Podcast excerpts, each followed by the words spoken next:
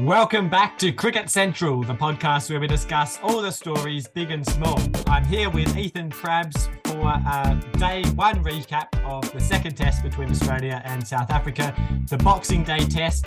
It's always a special day, um, and today even more so, uh, with a very nice tribute for the late Shane Warne before the match. A 65,000 strong crowd, um, fantastic occasion, and the stories going into the match. We had David Warner out of form, but playing in his 100th match. Would he be able to uh, perform uh, and get back to what we know of him of old? Uh, then, you know, we we had the discussions about South Africa, uh, whether they would be able to think, be able to do anything. But really, the man who uh, took MCG by storm was the $3.15 million man, Cam Green, picking up his maiden five for, for the test um, and uh, getting five for 27 in the end and getting Australia into a perfect position in this match. South Africa all out for 189. Familiar stories for them uh, with a couple partnerships, but uh, in the end, uh, just losing too many wickets in clumps, really. Um, and then Australia, a one down uh, for 45 um, at the end of the day, with Dana, David Warner taking a, an aggressive approach to stay in, and so far it's paying off. Uh, Ethan, um, the people who went to to the first day, they got their money's worth. Uh, very entertaining day. How did you see it?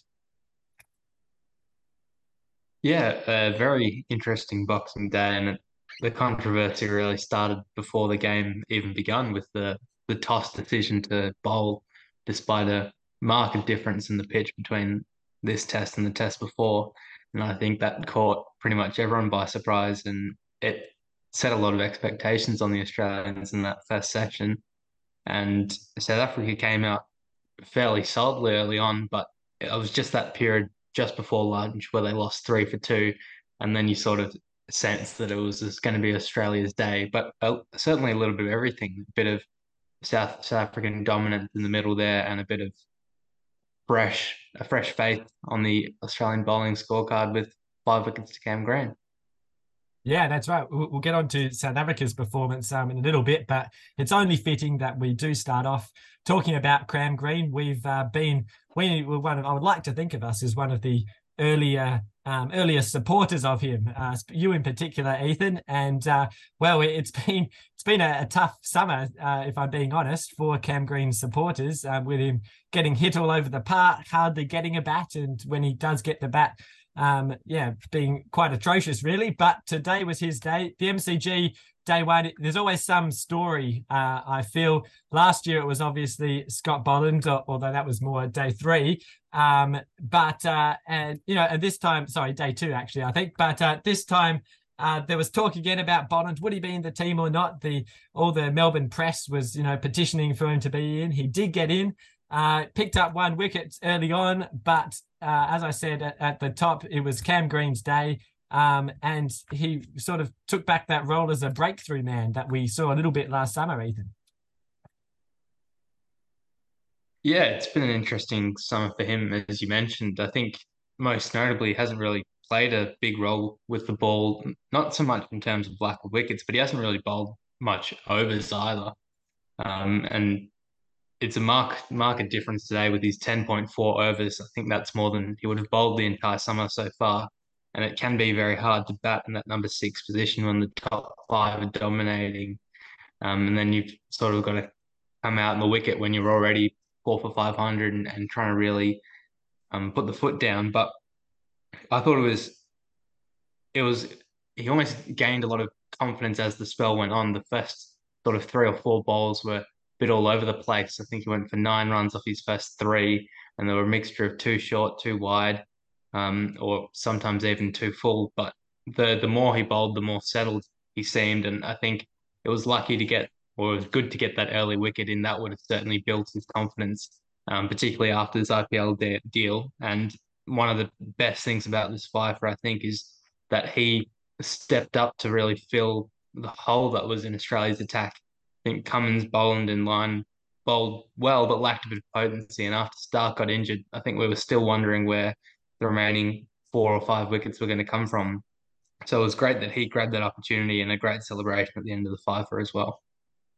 Yeah, no, it's a good point you make about uh, when Mitch Starc went off. Um, in particular, someone I was watching with said, "Oh, this could be the turning point in in the match." Uh, Starc's off now. Perhaps South Africa uh, could get on top because obviously we had that partnership during that time uh, with Verreynne and Jansen. They had both brought up their fifties at tea. They were five for 144, uh, looking in a pretty good position. But it was that spell of Cam Green after tea uh, that really did uh, put Australia back on top. And um, it's, it's, good to see. Uh, does this, uh, well, you know, we'll, we'll switch a, a, little bit to, to, IPL discussion here. Does this justify the, the price tag on him a little bit?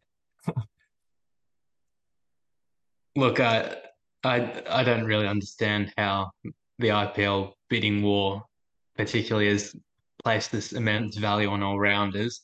I'm, I'm going to say no, but hope that he pleasantly surprises us with the bat I, I quite honestly think that basically that one innings he had against India in that T20 where he hit about 80 or 50, and the fact that he's got a reputation as an all rounder despite not really performing with bat or ball, particularly in, in Test cricket, um, has just got the the clubs just hooked on perhaps expectation and potential. But I mean, we'll take five wickets. Would would you pay three point one five million for it? I mean, maybe not, but this is the most economical he's bowled pretty much this summer. So the hope is for Mumbai Indians that that can translate into some more extended spells in the second innings and beyond. Yeah, I, I think so. And from an Australian perspective, it was just the the faint murmurings of criticism of his place in the team. Um, and you know, I think if he can consistently have these bowling performances, it, it makes his place a lot more assured and gives him more time to get his batting in order. That we uh, do hope will eventually happen. Uh, but the, the other big story um, that we, we do obviously have to discuss is just South Africa's batting um, almost uh, I felt like I was watching, apart from the different color of the pitch, I felt like I was I was watching a replay of the Brisbane Test. At, at times there, they got off, you know, Elgar and um, Erwee at the start. They they they you know gritted it out. Um, Elgar 26 off 68, he ended up making. Um, but then Boland uh, got the breakthrough of Erwee. One he didn't really have to play at. He was trying to trying to drive it forcefully through the covers. Uh, then just before lunch, there was Marnus Labuschagne with a, a bit of magic um, to run out Dean Elgar. Uh, De Bruyn came in after lunch and looked okay for a little bit, but then a horrendous shot uh, trying to to pull a, a bouncer basically, um, and he was out by Green. Um, and then from from two for fifty six, they soon found themselves at, at five for sixty seven. Uh, another collapse there, the middle order gone. Then it was left to Verreynne and Jansen again to try and uh, resurrect their innings, which they did for a little bit, not hugely convincing, um, but uh, with two fifties by them. Uh, as we mentioned before, they got to uh, six for 179. Um, and then when Jansen went out, seven for 182. But then another collapse uh, to end up for um, 10 for 189. So I think they lost five wickets for 10 runs in the end. So small partnerships, but uh, collapses to go around it, Ethan.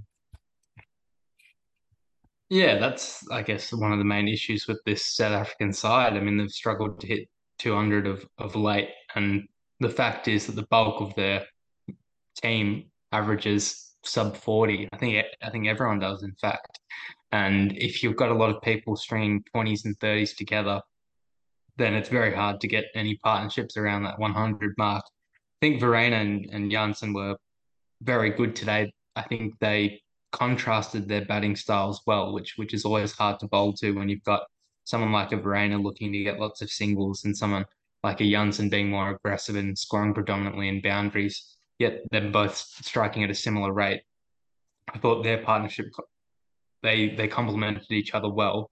But there's still lots of questions to be asked in in that middle order, and it was a bit of a, a nothing day for pretty much their top five. I thought Erwee's got good shots, but he looked nervous on what should have been a, a, quite a nice pitch to bat on. And the fact that out of their top five, no one's past 30, and yet Verreynne and Jansen were able to bat so freely on it, I think is is going to be a large cause for concern. There was a good um, good call on commentary actually in that that partnership between Verreynne and Jansen would have worried Cummins because it brought South Africa back into the game, but also would have worried Elgar a little bit because it showed that batting on this wicket can actually be done relatively easily.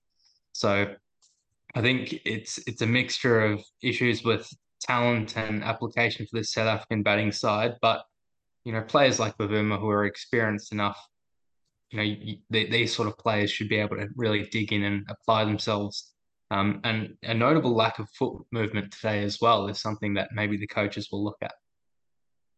Yeah, no, I, I think you're right there. You know, you can you can speak about the talent, and it's obvious that they're you know, going through rebuilding, I guess you would say in some sports, although they've been doing it for a while now. But you know, that still doesn't really defend some of the shot selection um, that they that they uh, had there. Obviously, there's the De Bruyn one was the real stark example, but Erwee as well. And there, something brought up on commentary. Not sure if you sort of noticed this as well, but um, they sort of all have a habit, all the um, South African batsmen, of when they're playing the defensive shots, um, staying sort of inside the line of the ball, uh, rather than obviously we see Steve Smith and, and Labuschagne really getting behind it, um, you know, so they can sort of see whether to leave it or, or play it enough. And perhaps that's a, a reason for uh, the, the amount of edges we've seen. Do you think there's anything to that? Yeah, I find it surprising given that probably you'd expect conditions in South Africa to almost seam and swing more than in Australia, given that lots of their pitches are actually quite low scoring also. So I would have thought it's it's a, a batting lineup that should be more well adept to the moving ball and, and to bounce as well. But you're right, we have seen a marked lack of foot movement and players often staying leg side, playing with their hands away from their body. And certainly there's there's not a whole lot of these batsmen who I'd say I'm very confident in one of their strokes.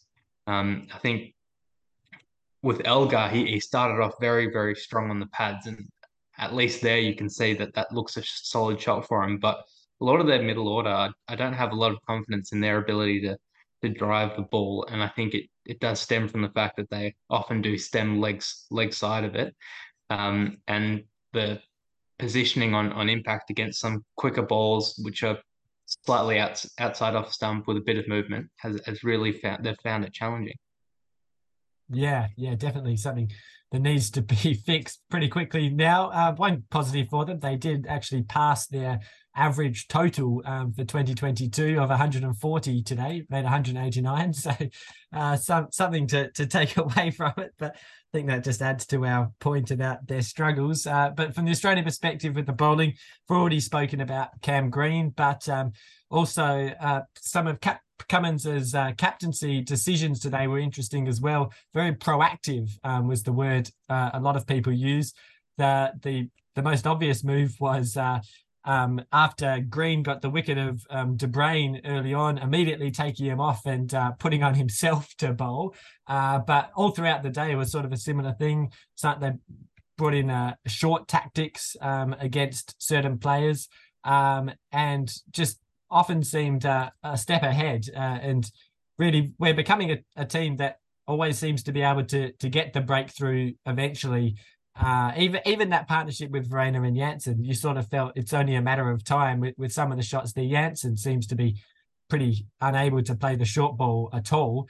Um, so yeah, I, I mean, is are there any negatives that we can speak of for the bowling, or a pretty complete performance? So. Yeah, I think the bowls we pretty happy after today. And yeah, I, think it's a, a good point that you mentioned. Even though that partnership was 112 runs, you, you did feel that Australia at least had some good plans on how they were going to get each of those batsmen out. And there was a couple of catches that went down as well. Khawaja dropped a, quite a simple one. So uh, I think that is there. There is credit due to Cummins' captaincy there because they've they've clearly got plans. I thought they used the short ball well. Um, and yeah, I think the with the ideas that they have, it it's heading in the right direction in terms of the uh, intelligence behind this bowling attack as well. Yes, very good. Uh, well, the story for tomorrow, uh, well, and for that the last little bit of um, tonight, uh, is David Warner, obviously um, trying to make runs in his 100th test, and he got off to a pretty good start, um, albeit with quite a lot of support from the South African bowlers, if we're being honest. That first over by Kagiso Rabada, I mean, that was that was uh, fourth quality. Uh, just I think there were four bowls down the leg side.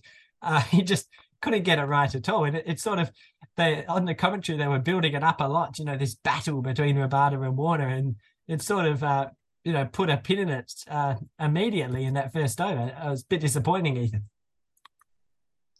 Yeah, it's almost what I associate with Jofra Archer, in that on his day he's absolutely capable of decimating attacks, and then on a different day it just seems benign and and wayward. I think coming off that first ball of last test, which was aggressive at the body with a bat pad into Warner, and he was really caught off guard and rushed by it. And this was one of the softest and probably one of the worst opening overs that you can manage. And I think all we can say is that we're, glad it, it wasn't a, a white ball game. Otherwise, that over might have gone for 20 or so balls. I think some some of the best bowlers in on the best swing bowlers, particularly in, in world cricket, are really able to make an impact with the first couple of overs, particularly the Shaheen Shah Afridis or the Boults. Um, and and this was a, a massive letdown from Rabada, and really they've gifted Warner 32 or so runs. Uh, eventually, there was he was able to pull it back for a couple of balls against Khawaja, but I would say that's one of the more underwhelming opening spells you'll see. And South Africa will feel that they definitely missed a trick in that 12 over period before stumps. Yeah, I mean, he's a strange bowler, Rabada, because you look at his uh, figures, even just uh, from from today, one for twenty four, bit expensive, but you know he got he got the wicket, and it was a, a pretty good bowl to get Khawaja. But so many of his other bowls are just completely wasted, really. Um, and then from the other end, Ngidi, uh, I watched him a bit in uh, over in England, and I was quite impressed with how he was bowling. But in, in both tests, he just really hasn't troubled the batsman at, at all. And I'm beginning to wonder why um, Nortje isn't opening the bowling for them, really, because whenever he comes on, uh, it just so much you feel like something's going to happen. Uh, do you think that should be a move that they should look at? Yeah, I think it, it definitely has some potential to it it, It'd be a very interesting prospect with Nortje with a harder ball. I mean, it, it would come off the bat more, but he he, he does classically yeah. go for quite an expensive uh, economy, but he, he takes wickets and he makes things happen.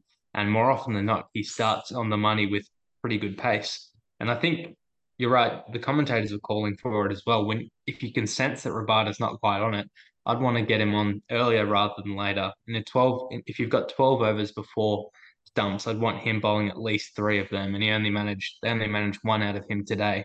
So I, I do think they missed a trick with him today. I think he's going to be a high strike rate bowler in terms of wickets, so I'd want him pretty much getting as as much as he can in a short burst, and then some of these other bowlers were more swing based, line and length, even though players like Rabada do have excellent strike rates in Test cricket, they probably they might need a little bit more time to work themselves into spells, particularly if they're struggling early on.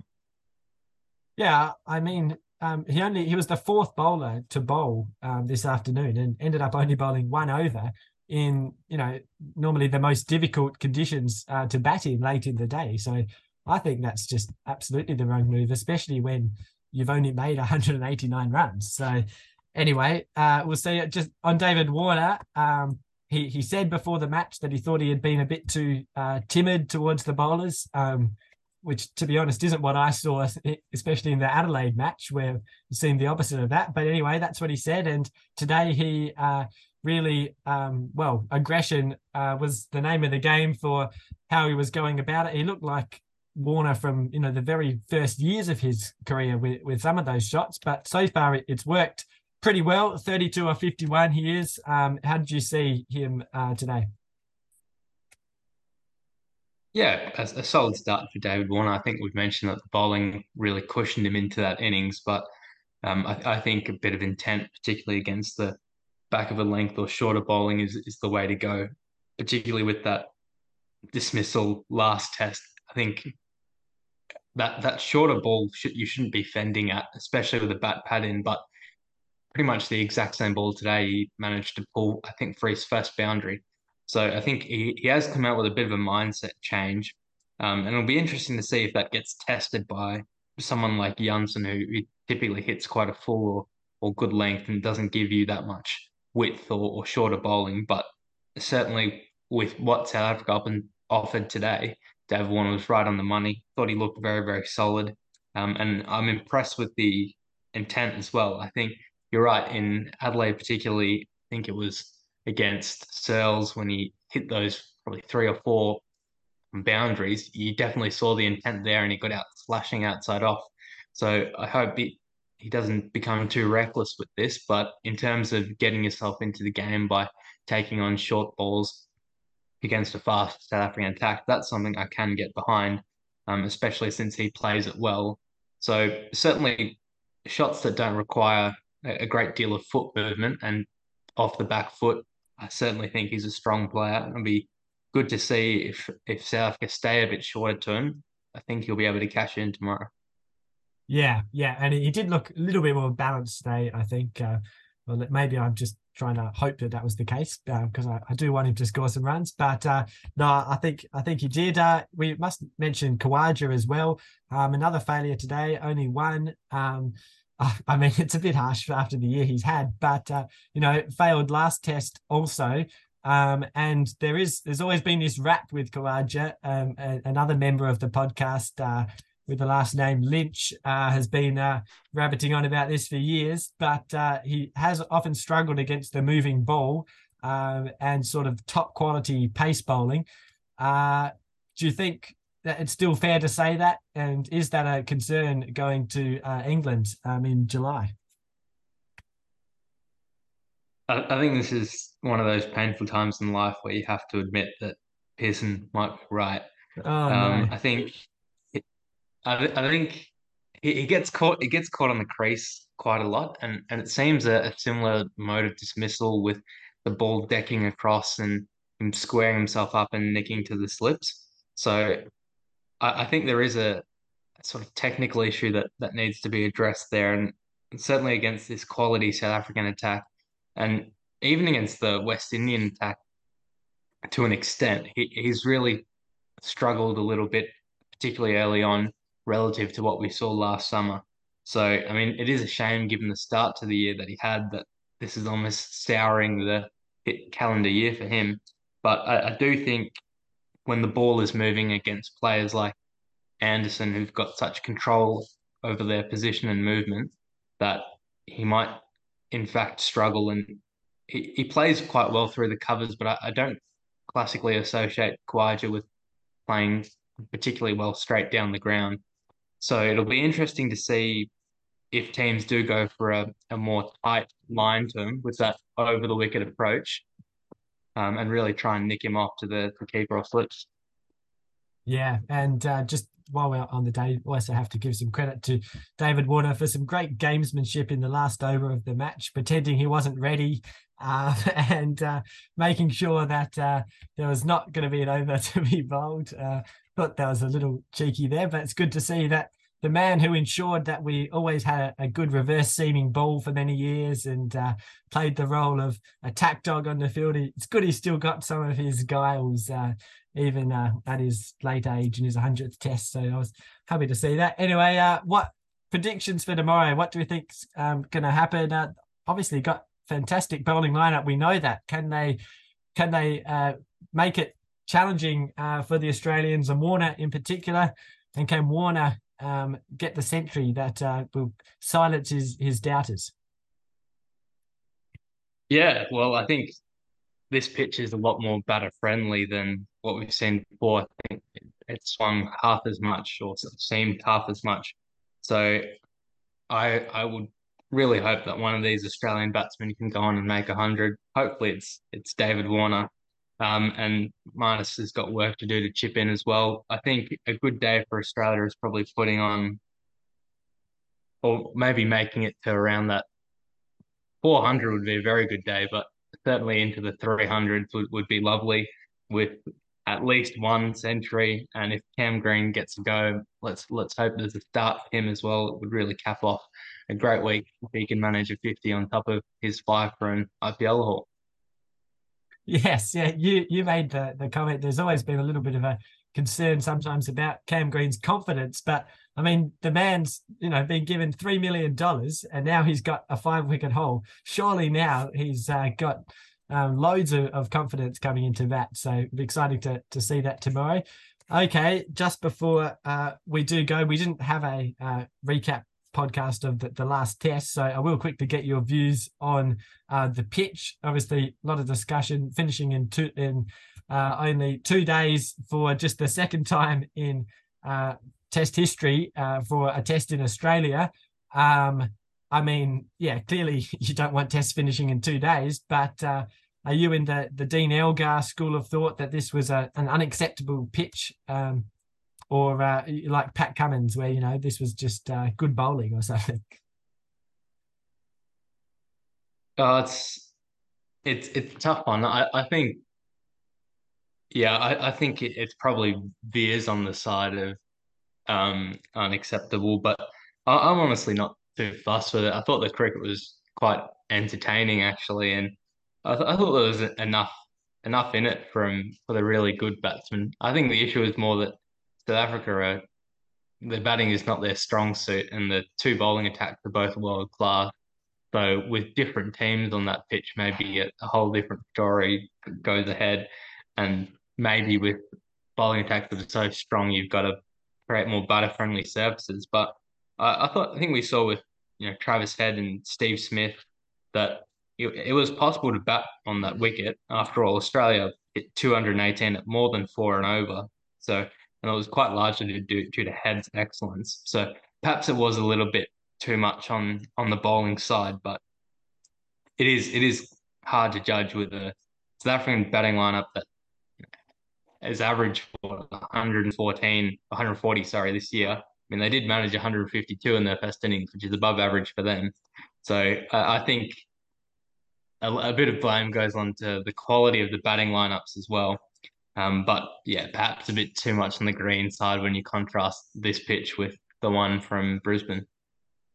Yeah, I mean, it was a perfect storm, wasn't it? With a, a green pitch and two bowling lineups uh, that are world class and one batting lineup in particular that really isn't. Um, uh, yeah, I mean, I probably would have said that it was sort of acceptable until Australia lost four wickets trying to to chase down um, 35 or whatever it was. so that kind of shows that uh, there was something a bit there, but it was a good comment. I saw someone make that. You know, it's hard to hard to please these cricket fans when uh, we just had a test in Pakistan, which was a road and you know 500 runs were scored each innings and they complain about that so then you have one where there's lots of wickets and an exciting match and they complain about that also so uh, yeah i don't know but i do feel for the the fans who booked tickets on day three uh, that's a little bit uh, unfortunate there but uh, anyway it's exciting test nonetheless um, and we should probably wrap that this podcast up now. But one final thing I, I will bring up: there was lots of discussion on the commentary today about uh, a bit of a trend of Pat Cummins uh, trying to to to be the man to uh, to wrap up the tail and uh, sort of uh, every time that someone gets a breakthrough, just sort of pulling rank and uh, um, then uh, taking over in the bowling. We saw it last test where four of his five wickets um, the second innings came with I think the the final four batsmen or something. Adam Gilchrist was was going on about it today. Uh, what do you think about this? Have you noticed this, Ethan?